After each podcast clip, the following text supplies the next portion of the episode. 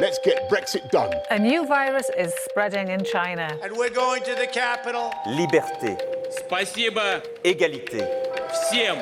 Fraternité. Wir alle zusammen. China, no democracy. How dare you!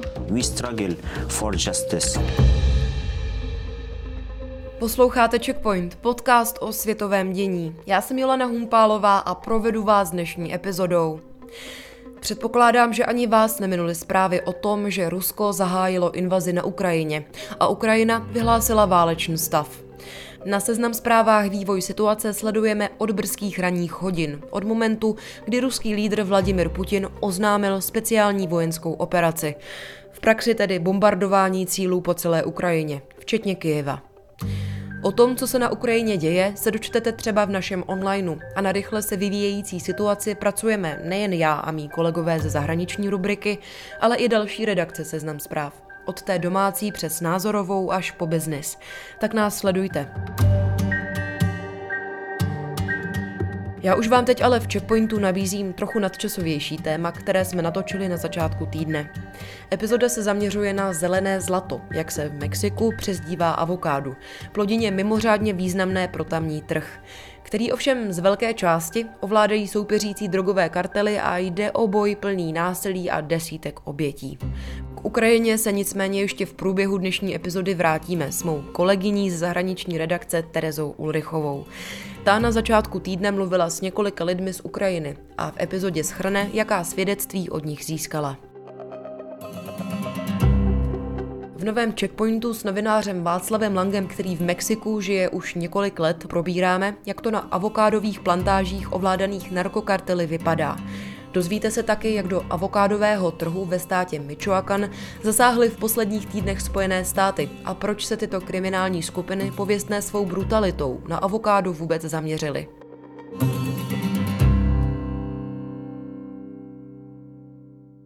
V Checkpointu vítám novináře žijícího v Mexiku Václava Langa. Dobrý den. Dobrý den, díky za pozvání.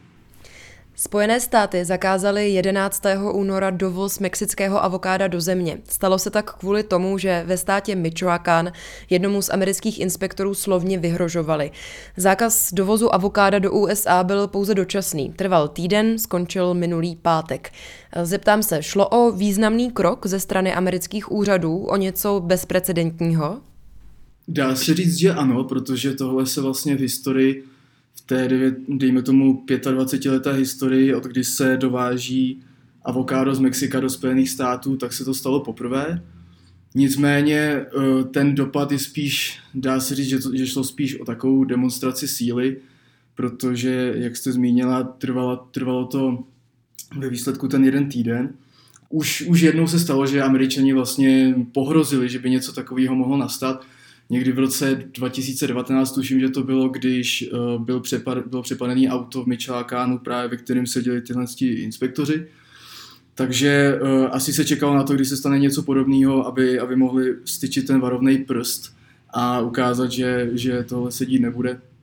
Já ještě možná doplním, teďko se objevily informace, že, se, že tím důvodem té hrozby bylo, že ten, info, uh, ten inspektor vlastně chtěl zastavit jednu z dodávek avokád do, eh, z Michoacánu do Spojených států. Michoacán má výhradní právo vlastně eh, nebo výhradní povolení dovážet avokádo do Spojených států pod podmínkou toho, že právě inspektoři budou kontrolovat celý ten proces a tam se tuším stalo, nebo to tak vypadá, že zjistili, že ta dodávka obsahuje i nějaký avokáda z jiných států Mexika, které nemají to dané povolení. Přesně tak, Michoacán je jediným mexickým státem, který má to povolení. Eh, jak důležitý je trh s avokádem pro tento stát, pro Michoacán a potažmo i pro celé Mexiko? Pro Michoacán má naprosto zásadní, zásadní význam. Vlastně jenom třeba za minulý rok eh, tenhle stát vyvezl do Spojených států avokádo za zhruba 3 miliardy dolarů. A je to opravdu, proto se tam tomu přezdívá zelené zlato a je to opravdu, zaměstnává to tisíce lidí a je to opravdu klíčová plodina pro tenhle stát, který je velmi rurální a který naopak má výborné podmínky právě tady pro tu plodinu, protože je tam nějaká sopečná půda, je tam, je tam vlhko, ale zároveň teplo, takže se tam té plodině opravdu daří a, a hraje významnou roli. A pro Mexiko jako takové? Tak Mexiko obecně je, je největším producentem uh, avokáda na světě.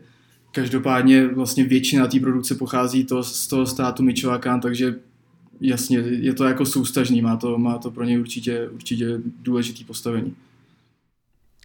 Jak velký vliv mohla mít na tamní ekonomiku, ať už tedy Michoacánu nebo i Mexika, eh, taková zhruba týdenní mezera ve vývozu do USA? Dá se to nějak odhadnout přibližně?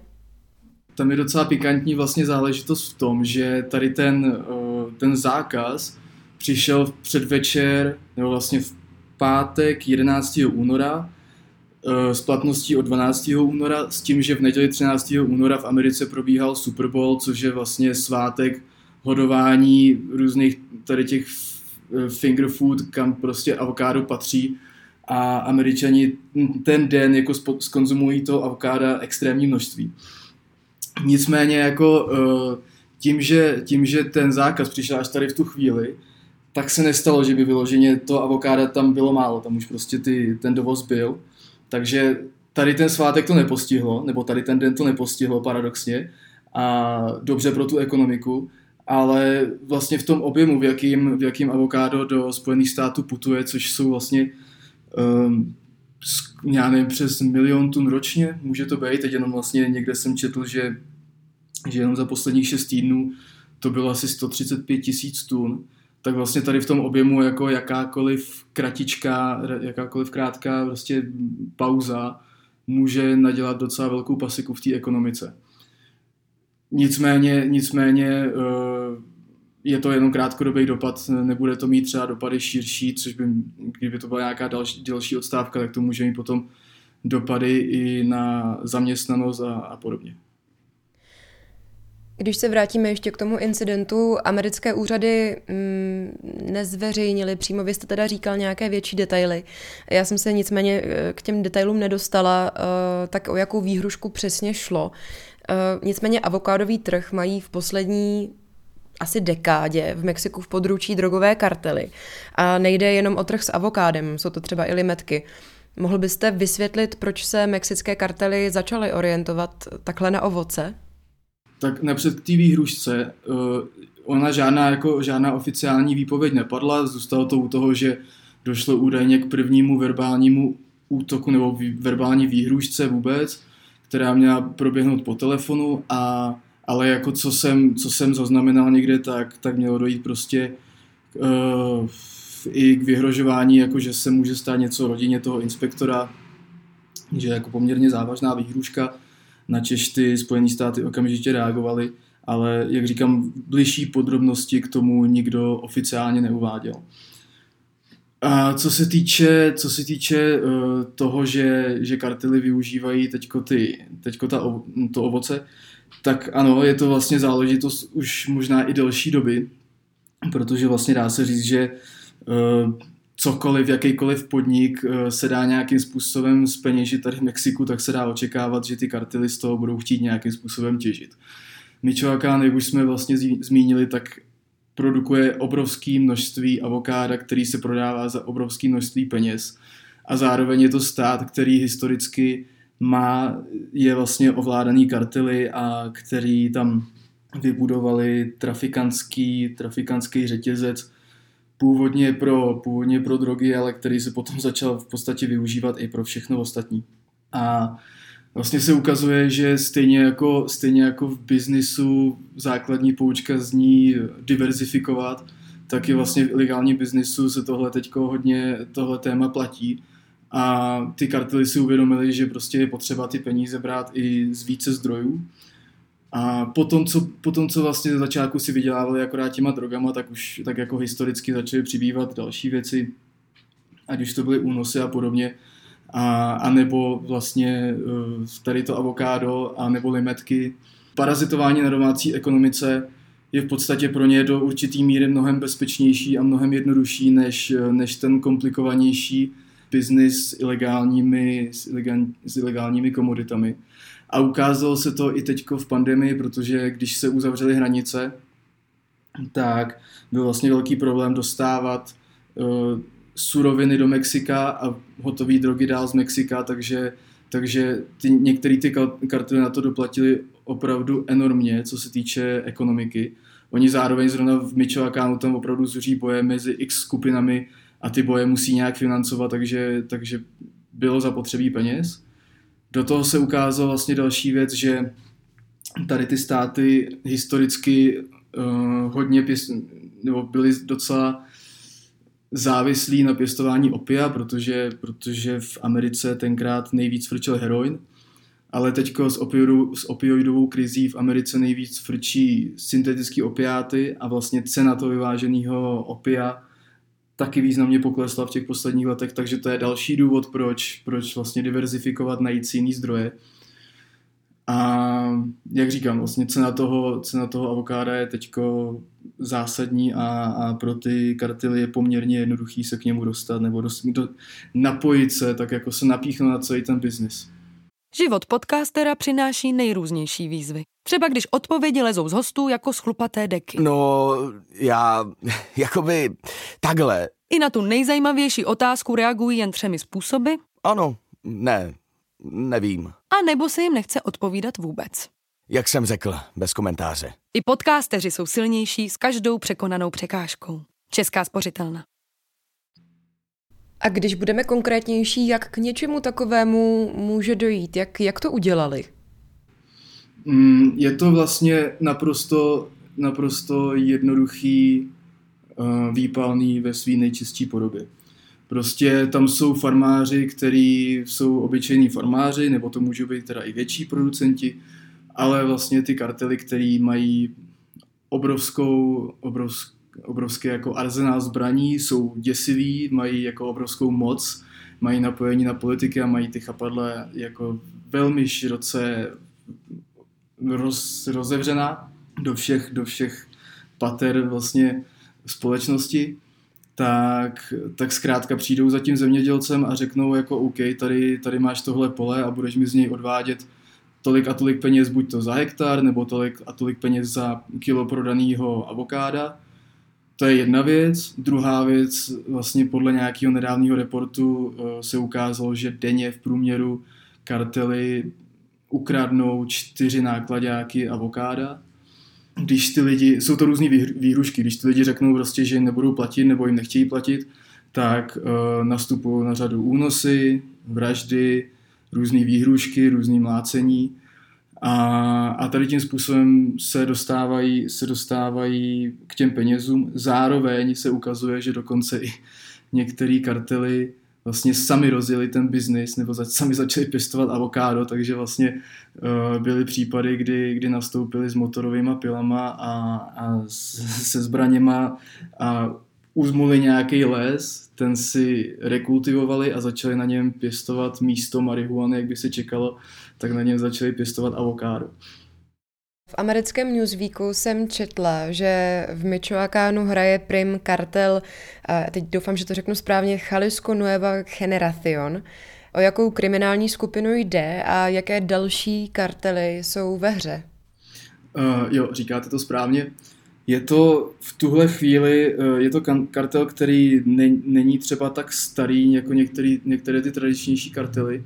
Nicméně v tuhle chvíli se jedná vlastně o zásadní sílu v Mexiku. Je to kartel, který, který se rozpíná téměř po celé zemi a jeden, jako jeden z mála vlastně má i, má i vliv v zahraničí, nebo dostává se i do zahraničí.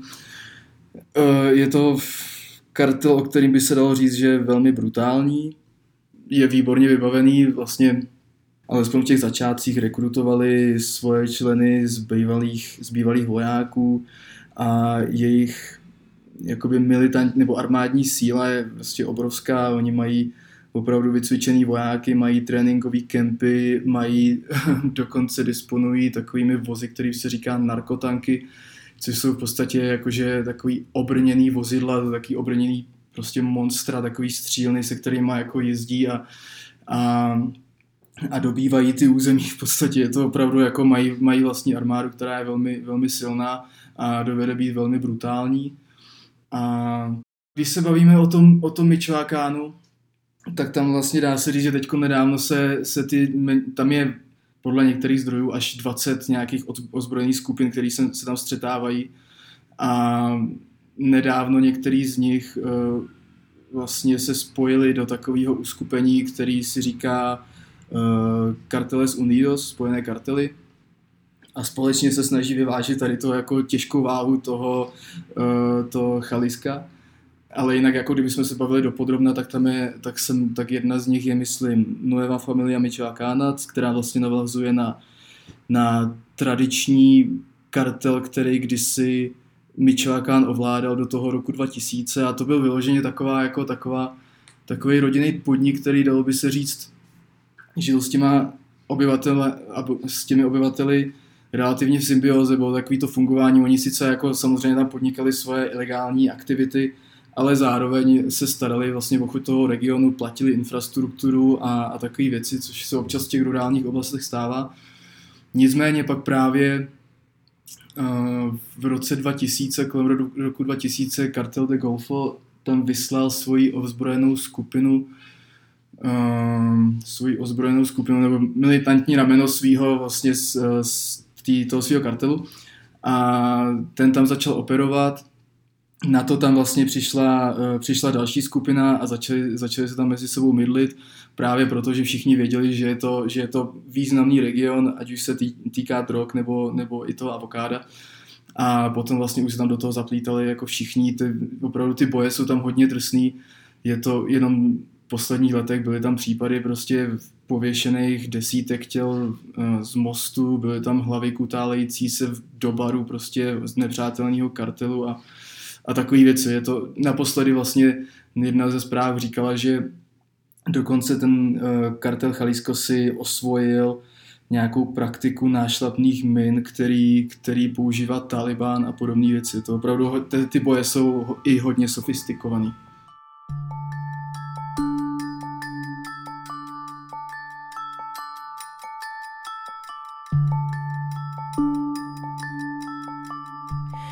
Tohle je checkpoint o avokádových bojích v Mexiku s novinářem Václavem Langem. Než se pustíme do druhé části rozhovoru, poslechněte si mou kolegyni Terezu Ulrichovou.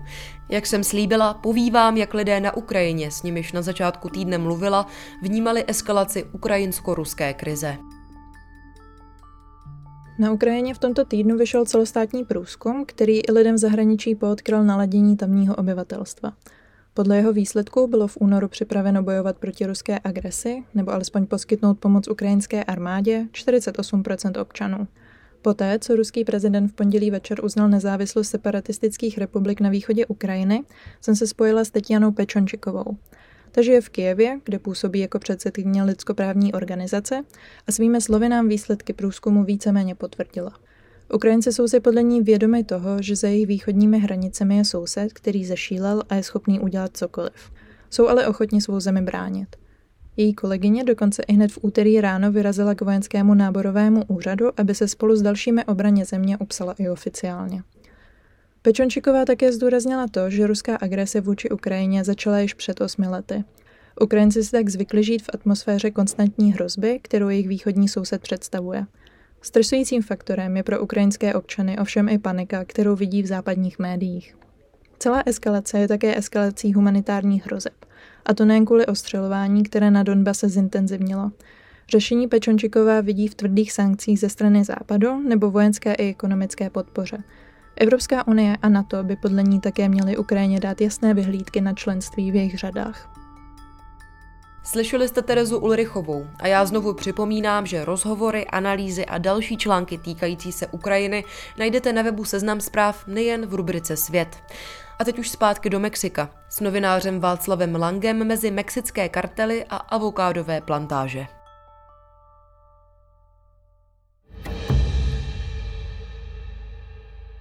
Když se zeptám úplně jednoduše, co si můžeme představit za jedním takovým avokádem, které eh, jde z Mexika třeba do Spojených států?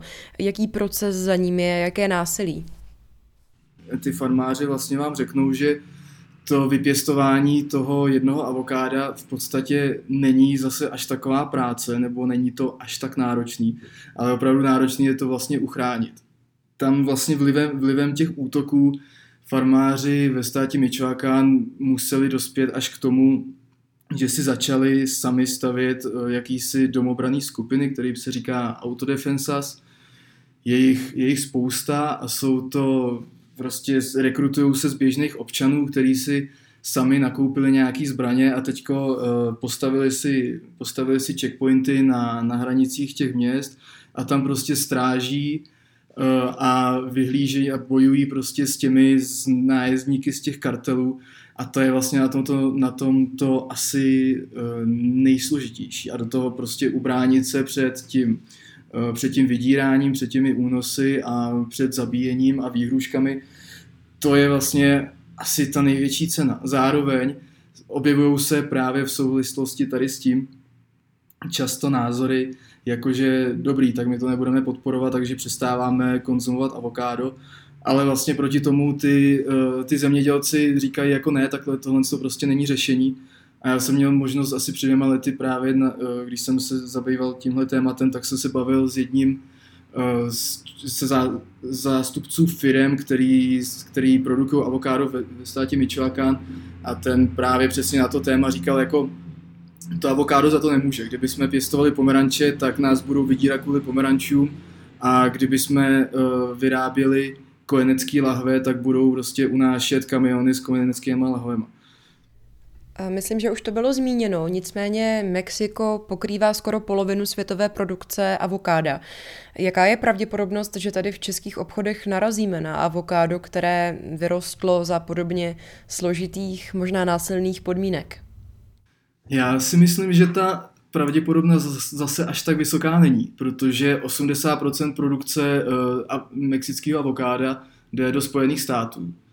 A Potom vlastně mezi ty další producenty patří další země Latinské Ameriky, ať už je to Peru, Chile, pak je tam, myslím, Dominikána. A já mám takový pocit, že eh, když jsem právě tenkrát tady tu, tady tu záležitost řešil, že jsem přišel na to, že toho mexického avokáda ne, že by se tam dostávalo do těch, ale že spíš, že spíš je tam víc z těch jiných států. Ale možná se to za tu dobu změnilo. Jakou roli v celém tomto příběhu hrají mexické úřady a instituce? Třeba napadá mě vláda Michoacánu, eh, policie. Bojují proti těmto praktikám nebo je tomu spíš třeba naopak? To je taková velká otázka tady v Mexiku. No, já myslím, že, uh, že odpovědí může být i to, že ty, že ty lidi nebo ty farmáři byli vlastně nucený si vytvářet ty vlastní autodefensas.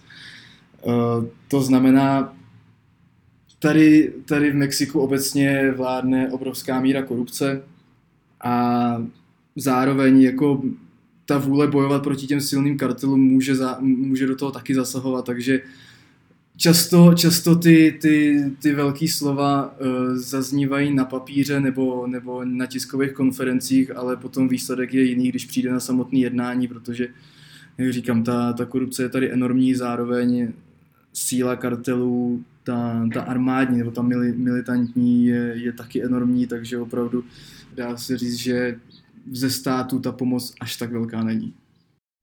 A jak je to s policií? Já jsem četla, že policisté často pomáhají těm členům kartelu.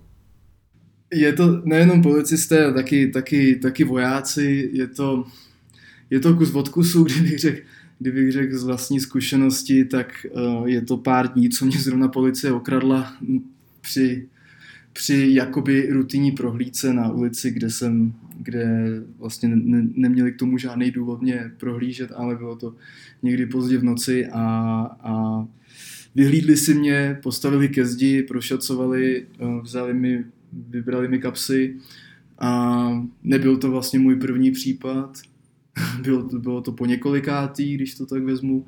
A vím i od svých známých, že se, to, že se tohle často děje. A je to prostě, je to, je to velký problém. Jsou, je to, a je to odkus od kusu, jsou samozřejmě dobrý policajti, jsou špatní policajti, ale pokud bych měl říct jako svoji osobní zkušenost, tak mm, příliš se jim věřit nedá. Jaký další pro mm, lajka nezvyklý biznis drogové kartely v Mexiku ovládají nebo se do něj třeba pouštějí?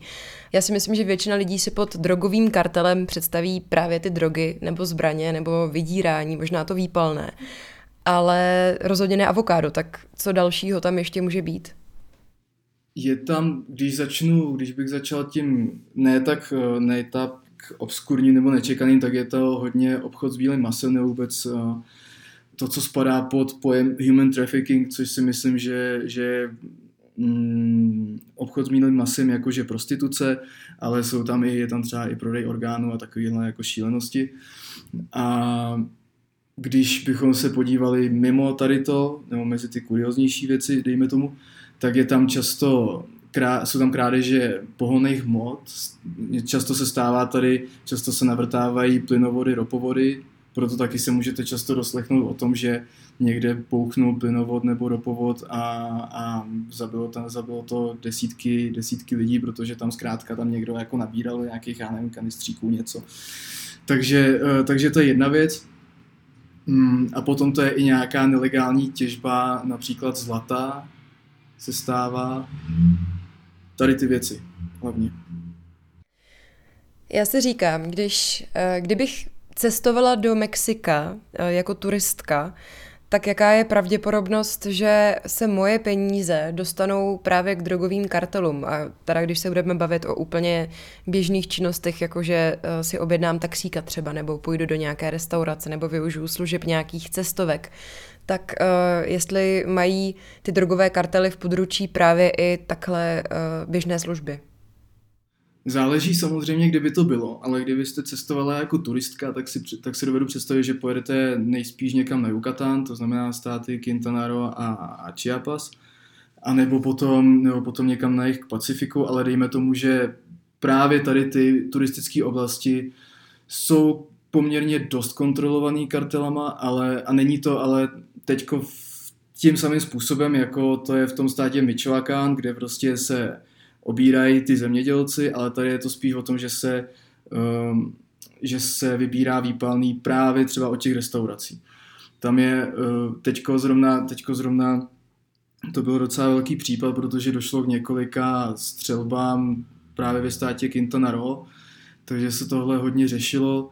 Někde, se do, někde dokonce unikla nějaká oficiální informace, že jenom z města Cancún, což je hlavní město, tak uh, tam se za jeden měsíc prodají drogy za milion dolarů.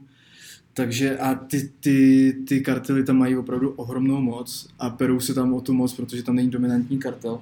A teď ubíhám z otázky, ale, ale vlastně druhá věc je, že kromě, kromě toho, tak opravdu oni mají, se snaží mít pod palcem fakty právě ta turistická letoviska a jedním z těch věcí, jedním z těch, um, z těch cest je právě vybírání výpalného prakticky od jako jakýhokoliv podnikatele, který, který prostě má příjem tady z těch turistických aktivit. Zeptám se hodně ze široka, ale jak drogové kartely v současnosti v Mexiku fungují? Vy tam žijete už několik let, tak dokázal byste zhodnotit, jestli situace v tomto směru eskaluje nebo spíš utichá? Spíš eskaluje. Teďko bylo, to, bylo docela zajímavé právě to sledovat v době pandemie, kdy vlastně ty kartely taky stejně jako všichni ostatní taky, taky nevěděli co a jak a jak už jsem zmínil, tak byly zavřené hranice, což mnohým z nich velmi zkomplikovalo život. A rozhodně násilí tady neutichá, spíš, spíš vlastně každoročně už asi 20 let, každoročně se navyšuje vlastně každý rok slyšíte na začátku roku, že zase padnou další rekord z počtu zabitých. Akorát eh, se ukazuje právě, že, že hledají i nové cesty, jak zbohatnout. Mění se struktura těch drog, což závisí na americkém trhu, v podstatě, který, který je největší odběratel, takže, takže se živí americká opioidová krize. A zároveň tím, že už nějakou dobu se jsou ty gengy hodně, ty, ty kartely hodně roztříštěný a vznikají nové skupiny a různě mezi sebou bojují, takže je to, takže je to poměrně komplikovaný, ale ty boje jsou právě v místech, jako jako je ten Michoacán, tak jsou dost, dost drsný a stejně jako ten další stát, ten Quintana Roo, co jsem zmínil, tak tam v těchto těch místech neexistuje pořád dominantní kartel, takže se bojují prostě o, o tu dominanci. Takže ten, ta scéna je pořád velmi taková jako akcelerovaná, pořád jako hodně intenzivní a dohromady jdou ty boje a druhak schánění nových, eh, nových zdrojů peněz. Hostem Checkpointu byl novinář Václav Lang. Děkuji za rozhovor. Já děkuji za pozvání. To už je z dnešního checkpointu všechno. Pokud máte k mexické epizodě nějaké připomínky, případně jste si třeba ze svých cest po střední Americe odvezli zkušenost, kterou byste s námi chtěli sdílet, napište nám na adresu audiozavináč.cz. No a komentáře i hvězdičky nám můžete dávat v podcastových aplikacích a my za ně moc děkujeme. Na Twitteru i nadále fungujeme pod hashtagem checkpoint.cz. Já už vám přeju hezký zbytek týdne, sledujte seznam zprávy a dávejte na sebe pozor. Těším se zase příště. Naslyšenou.